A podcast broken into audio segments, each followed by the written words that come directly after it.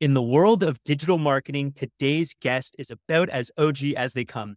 Neil Patel is the $100 million plus founder of Neil Patel Digital, an ad agency serving primarily enterprise clients, helping them grow through content marketing, SEO, and of course, ads. I'm so excited to have this man who's pretty much at the tippity top of the mountain and bring him down to the village so that he can help restaurants not only win big at the local level, but also help us scale up the mountain as well. Neil, welcome to the show. How are you doing? I'm doing great. Thanks for having me. I love the energy, by the way.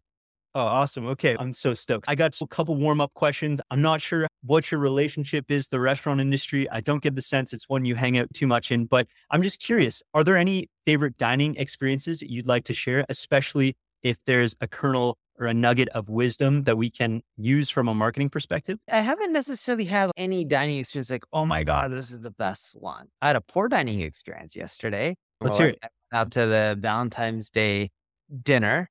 And we went to Valentine's Day dinner. She booked in advance. It was so dark you can barely see anything. We're like, dude, we're not 20 years old. We don't have this amazing eyesight. My eyesight's 2020, but I'm like, it was so dark. You couldn't even read the menu. You had to hold the candle that they gave, just put it right next to it just to read it. And even with that, it was hard. I was using the candle combined with the flashlight at the back of my phone. Oh no. Overall, it wasn't that bad. When I look at most of my good dining experiences, which is almost all of them, uh, it comes down to service. The food is hit or miss depending which place you go or if you read the reviews or what kind of food you like. Because sometimes I'm going to places that others like and I know I won't like it food wise because I'm a picky eater. But most places have great food. Mm-hmm. And mm-hmm. the big issue that you end up facing is if the service sucks, then the experience sucks. If the service is great, the experience is good. I'll give you a prime example of this.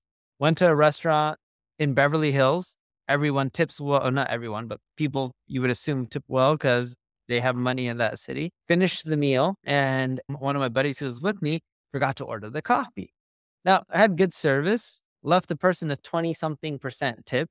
So probably like 22, 23 or something like that. And it was over an expensive meal they didn't charge me for the extra coffee at the end. Like, oh, don't worry about it. We'll just bring it.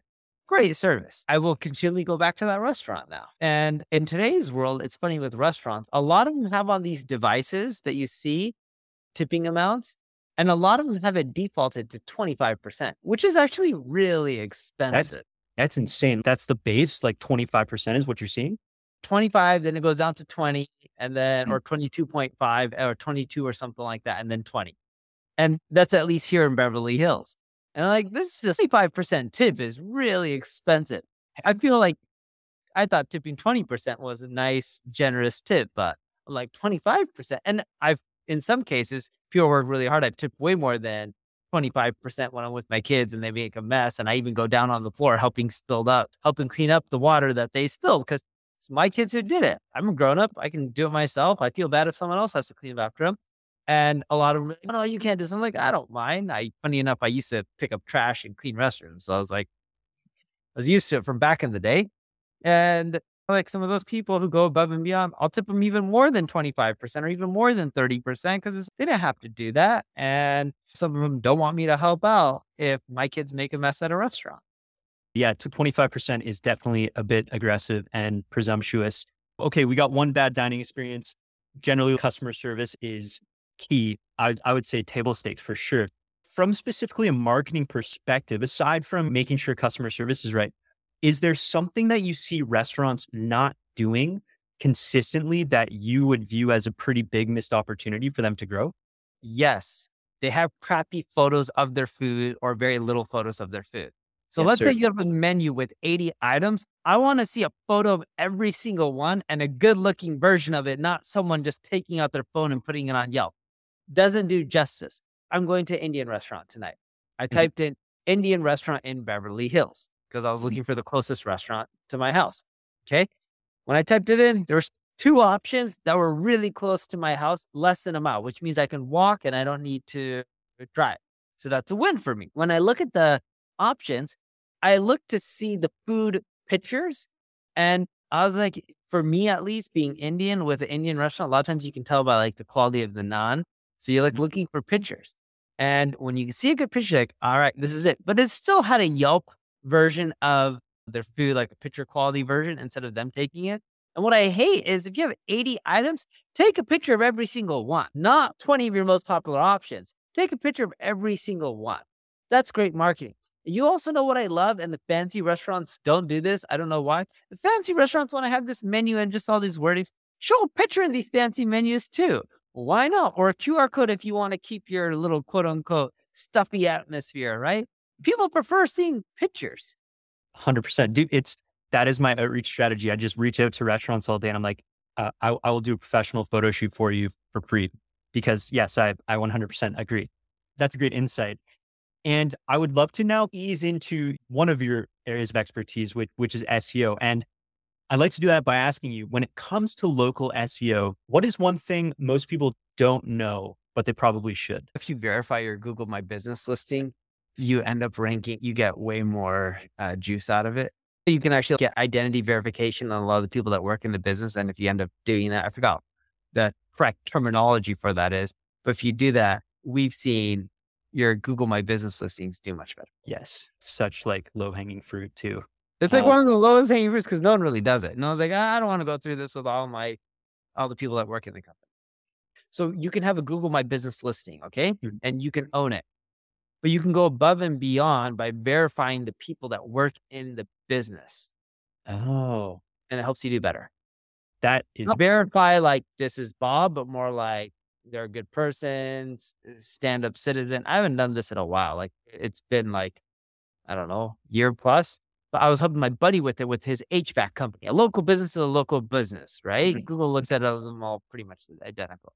And they already had their Google My Business page. The the company already verified it because my buddy bought it out. His name's Devin, good guy.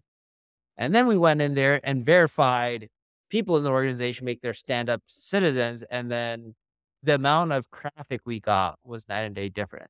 The other thing that is obvious that people don't do is they don't ask people to leave a review. People think, oh, I got to bait them, encourage them. And some restaurants will do, and I don't know if it breaks the terms of service on some of them. If you leave a five star review, we'll give you a free dessert or ice cream or whatever. And that's up to you as a restaurant if you want to end up doing that. But whether you do that or not, you can still try to get people to leave reviews. And it's very rare that people actually ask for reviews. hundred percent. We will generally get restaurants to create NFC cards, near field communication cards or QR code cards. And just, and we just, we'll have seminars with their front of house staff. Just like you guys have to do this. And yes, it's against Google's terms of service to incentivize the guests, but you can incentivize the team to ask for them. And so that's how we try to, uh, to finagle that. And so, you'll see some people at the team because I've seen some restaurants do it. They're like, hey, if you really give me good reviews and I get a lot of them, I'll end up getting a promotion. And if you enjoy the service, a lot of people are like, yeah, I enjoyed the service. Why wouldn't I leave a five star review? Yeah, to- totally. Okay, so now I would love to do like a little case study. You, you mentioned your your friend who has the HVAC business. Like, I'd love to bring Neil into our restaurant, and we have a website. Like, we haven't put too much thought into it. It's fine, but what we're really keen to do over the next say year or two is we want to kick the crap out of our competition in terms of rankings. And I'm wondering if you'd be able to etch out a bit of a playbook, a simple playbook that we might be able to follow over the next year or two to really kill it. Yes. With SEO particularly or just in general? I'd love to start with ranking in in Google search and maps or any other search engine you think is important. Sure. Number one, fix your images. Okay. Number two, make sure your profile is fully filled out, your operation hours, all this kind of stuff. When I say fully filled out, let's say if it's President's Day and that's coming up, make sure you put in the description or even on your website, we are open on President's Day or we are closed. So that way people know and there's no confusion then. Number three, claim all your profiles. Number four, ask for a ton of reviews. The more you can get, the better off you are. And if you ask 10 people and you get one, good for you. Most people will say no, but you got to keep asking and don't let it demotivate you.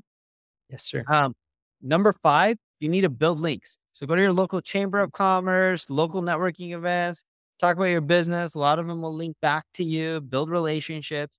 That's huge. Number six, if you're opening up a new store, I usually start with freebies. We found that the best way to get a lot of people in the door and a lot of people knowing about it is free food for one day, but particular items specifically. You do samples. You don't have to do everything. You don't have to give a free entree just samples or something to actually uh, really help you scale up and get the brand out there and get people talking. The next thing I would do is look for all the local foodie people on social media, invite them over, invite them for a free meal for them and their friends, They just have to take pictures and post about it. You'll be shocked on what that can actually do to you, your reputation, getting you more coverage and generating more backlinks over time because other people see it and then they link to it, or even just with foot traffic. And then the last one I would say is make sure you have social pages. So like for Facebook or Instagram, etc. Because when you're running promos and stuff like that, you can let people know in advance and you will get a lot more people through your door. And you want to do that for your non-busy hours and non-busy days to start picking up the volume and help boost your profit. Awesome. And when you say non-busy hours and non-busy days, do you mean running the content during those times or saying these are times when you can take us up on a specific offer? So let's say Mondays are really terrible. On Friday and maybe even Sunday, I would say, hey, we're having this big thing on Monday. Buy one, get one free. You buy an appetizer, we get free one. Buy an entree, we get one for free or 20% off or 10% off, whatever you want to end up doing. Buy an entree, get a free appetizer.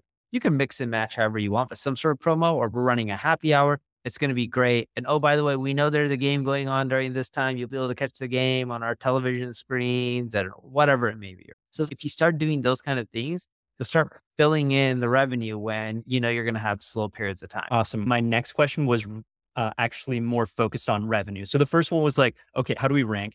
And then the next one was, okay, we're a small restaurant. We have two locations. Keep the math simple. We're doing about a million bucks in revenue each location. And over the course of the next one to three years, we want to take those two restaurants from two mil to four mil. And so I'd love to the Neil Patel playbook to do that. And I think you did it. Yeah, but you're pretty sure I would do the some of the similar same thing.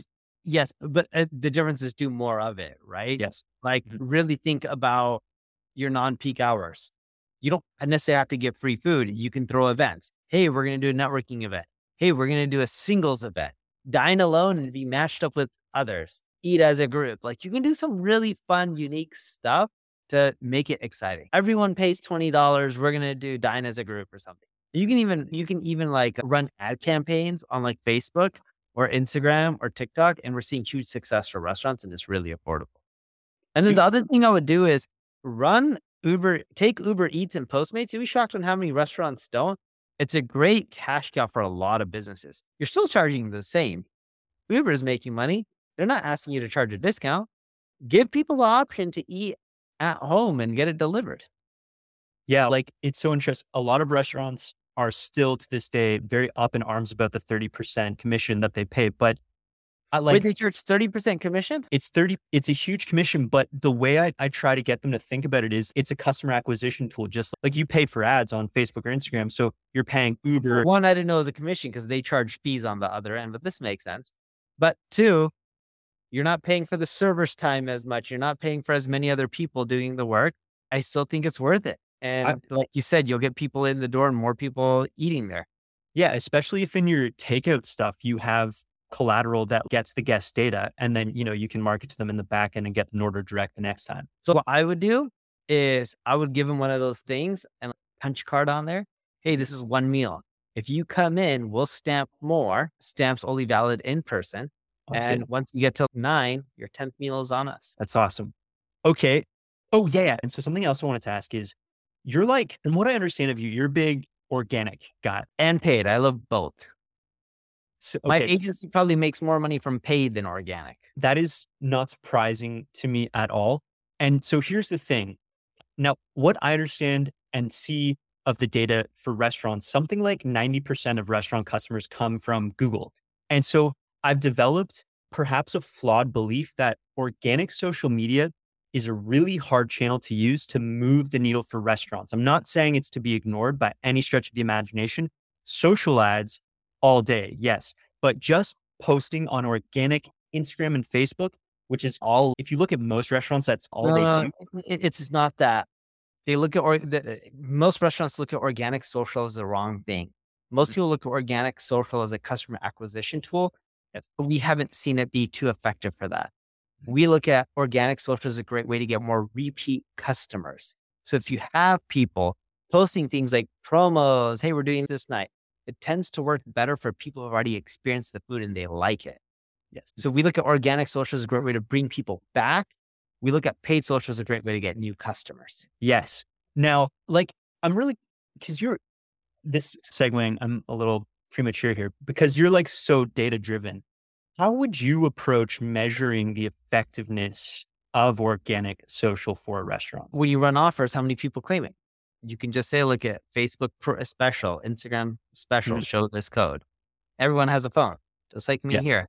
They'll pull it up when they're in the restaurant. If your restaurant doesn't have signal, shame on you. Another good thing that makes experience better, have Wi-Fi. Okay. People prefer Wi-Fi. Except if, if your place has amazing service, you don't have to worry about that. But a lot of places don't have amazing service. Uh, and when I service, I'm talking about cell phone reception, Mhm. right? If your place doesn't have amazing cell phone reception, aka service, you would want to offer Wi-Fi for free. If you have amazing reception for T-Mobile, AT&T, Verizon, all the major carriers, you don't need to offer any Wi-Fi because people can just go on their phone and they'll be on 5G.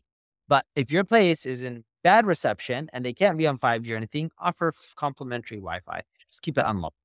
Especially if you're in a heavy tourist area as well, right? Like where people, international travelers are. And also like, why would you want to prevent people from sharing the experience, right? If they're on, if they're on Wi-Fi, they can take their pictures, they can post Instagram, et cetera, et cetera. And if you appeal to children, make sure you have Wi-Fi because a lot of parents use these devices to put YouTube or anything like that to keep their kids more calm when they're at a mm-hmm. restaurant. And it causes it to be a terrible experience if they can't get their devices. We used to be that kind of family. And then we took away all devices from our kids. First week was painful. And but after two, three weeks, they adapted and they don't care for television anymore. I really admire how data driven you are. And I often find myself in awe of the depth of your statistics and research in general. From what I can tell, a lot of it is is first party data. Like you just, I don't know, you just get the statistics from your own stuff. What advice would you give to anyone who does want to be that sort of next level in terms of their research data, et cetera? Yeah, start collecting your own data. That's what Mhm. we do. We have a lot of tools. We scrape the web a lot. Like all this kind of stuff helps us gather tons of data. We do a lot of surveying and stuff as well. Try to gather your own data or uh, collaborate with other people who have the data and do research pieces with them Hmm. and share the credit. And it's a great way to do well. Like Yelp, for example, has a ton of data on restaurants. You can do a collab with Yelp or someone smaller uh, and do really well to get your name out there and create some beautiful charts. Heck, ChatGPT can create the charts for you. Love it. Now, you have a nugget that's that goes against conventional wisdom, which is you believe that the riches are not in the niches. And, and I'm definitely a niche agency helping restaurants grow. Do But it depends what you consider the riches aren't in the niches, right? What I mean by that is if you're looking to make a few million dollars a year, you can do that with a restaurant. Mhm. A restaurant's one location. If you're trying to make a billion dollars, it's hard to do that in the restaurant industry. How many restaurants are there that are worth a billion dollars? Most of them are probably chains or franchises or things like that. And there's not that many. There's a mm. lot of tech companies that are worth a billion dollars because they're not serving to a local market, they're serving to everyone. Just because the riches aren't in the niches doesn't mean there's not money in food and restaurants. You just got to expand to have a lot of them. A great example of this is Everbowl. It was an acai bowl place. Not a lot of money in one, but when you have 100, 200 locations, it starts adding up. that's you taking us from the village up the mountain. Now, the other thing, so just in terms of let's say let's say agency growth, I know you've said that a powerful way to grow is by giving away software. Any no-brainer softwares that I should just go and give away? A recipe guide, you know, create a recipe guide or tool. Like, let's say if you're an Indian restaurant and you want to cook at home, you'd be like, oh, cool. Pop in the what kind of Indian dish do you want? And you can start give, teaching people how to make them, like a tool that shows them how to make a specific dish. Uh, Mm. Not necessarily exactly the same cuisine or not exactly the same dishes that you sell in the restaurant. You'd be like, love our food, want to learn how to cook Indian food? Go here. There's we have a tool and it st- walks you through step by step on cooking different Indian dishes, and you can even help them cook ones you don't serve. So basically like a lead gen tool for the restaurant so they can give this out and then people exchange their information to get those recipes and Sure. Or like you can do like on a specific diet. Cool. Download this app. Which diet are you on? Oh, I'm on a keto diet. I'm on Atkins diet. I'm on whatever diet, paleo diet. I'm, I'm making on that at this point. Mm. Although I think there is a paleo diet. And then just say, here are all our foods that fit within that criteria. love it. Okay. Now, before I just have a rapid fire round here to, to close this off, but- before we go into that, is there anything I should have asked you, but I did not? Nah, you've done a good job. Okay, well, thank you. All right. Are you ready for a rapid fire round? I have eight quick quickies. Go for it. Okay. What's your favorite drink? My favorite drink, water. Okay. What digital tool should a restaurant owner invest in today? No questions asked. Email system, like whether it's HubSpot or ConvertKit, something to communicate with your customers. What are you obsessed with right now? I'm upset. Let's go back to this, uh, the previous one too. I would also invest in technology that allows people to just book reservations online and they don't have to call. So that way you can get customers even when your hours are not open. What am I excited about right now? AI. If you're a restaurant and you don't have a ton of budgets, you can take some images of your food and have AI help you spruce them up and Photoshop them to make look make them look better. I'm not talking about modifying the way the food looks. I'm talking about removing the background of an image, making it more sceney or beautiful like that. I'm not saying, hey, here's our food. Our food looks like crap. Make our food look great. Like, that's just deceiving, right? And hopefully your food is amazing. But you can end up sprucing up the image, like the background and other elements of it. The bowl What's- that food's in, things like What's that. your favorite AI tool to do that? There's a lot of amazing AI tools. Adobe has one called Sensei, and it's worth checking out. Awesome. What is your most recommended and slash or gifted book? I like Art of the Start by Guy Kawasaki. It's a really old book, but I think it's great for entrepreneurs to read, especially when they're starting out. Another one is The Dip by Seth Godin. Yeah, so good. What What's your favorite clothing store? That was a random question, but. Piana, What is it? Loro Piana.